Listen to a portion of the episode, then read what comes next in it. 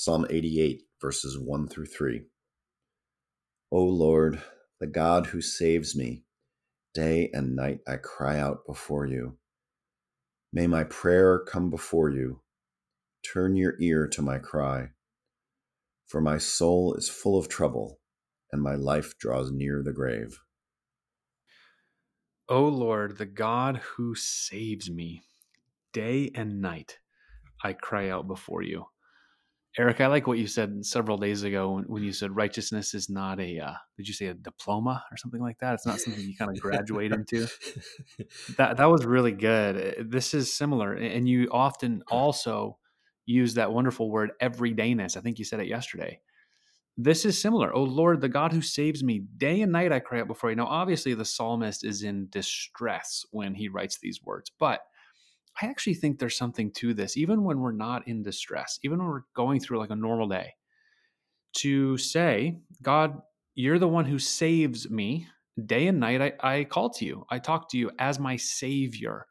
There was a shift that happened in my own spiritual life some years ago where I, I started thinking of Jesus and who he is. Who, is he? Who do we know him to be? He's the savior. He's the savior of the world. He's the savior of my life. And so I started kind of just calling upon him as savior, even in the small moments. Lord, in this moment I'm facing right now, whether it's a challenge or even a joyful success, what would it look like for you to be my savior right now? If in the joyful success moment, Lord, save me from arrogance or complacency or smugness or whatever. And if I'm in a terrible situation, Lord, save me from my enemy, save me from the one who's coming against me. In every situation, day and night, like it says here, I can cry out to God to save me, to rescue me. Now, this is different from a week or so ago when I was talking about how I, I get a little bit frustrated when all I hear is people saying, Lord, comfort me, Lord, keep me safe, keep me safe. That's not really the same. To say save me is different than saying keep me safe. It sounds similar, but I think save me um, is different in the sense that we're going to face all kinds of things, especially if we're out there on the battlefield of the kingdom.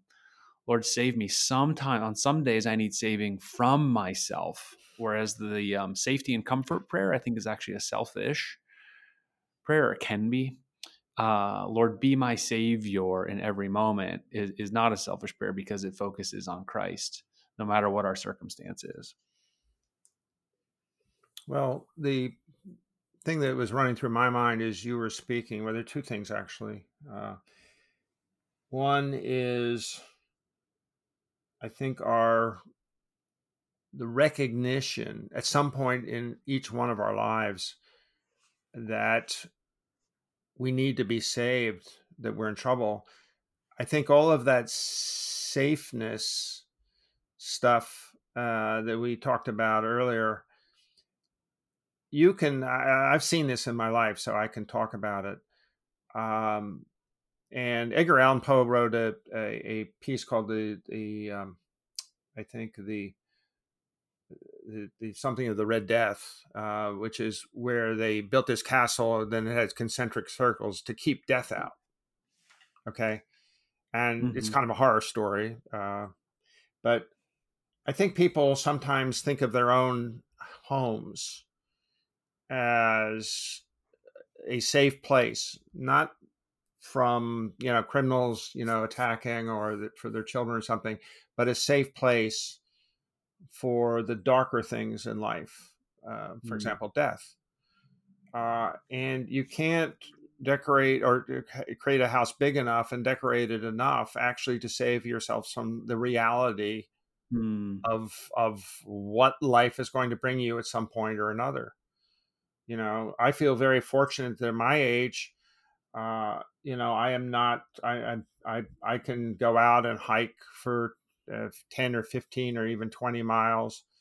Uh, I can, you know, climb mountains still and, and so on and so forth. But there is going to come a day when that's going to be much more difficult for me. Uh, am I afraid of that? No, not at all. Um, I mean, one thing I think I've had an amazing life um, uh, filled with wonderful things, particularly this thing, uh, which is, I think, the thing that's most important in my life right now are these recordings and the five minute Bible study and attending church and and and mm-hmm. representing Christ in this world. The other thing, though, about this psalm, and I think I have this right, is this is the psalm that uh, Brian Widman uh, read in in the dungeon that uh, oh, right. Jesus spends the evening in being tortured uh, yes. prior to standing before Pilate and being consigned to execution. Yeah, you're right. And I remember you in particular in that day we were all there. There may have been 20 mm-hmm. of us. Uh, and the mm-hmm. stairway down into the pit uh, had been obviously made later, but it was kind of circular. Uh, mm-hmm. And I think you were sort of towards the bottom of it. And mm-hmm. being in that place and reading this psalm had an enormous impact on you. Mm, it sure did. Uh, a kind of a reality that no other psalm, because this doesn't uh, uh, end in a happy note. Mm-hmm. This is a, a psalm about, you know, a person in terrible trouble and just calling out to God yeah. about that. But it doesn't say, and then God came and delivered me and everything was great. Um, it just it really reminds you of the real pain the real suffering the re- reality of the crucifixion itself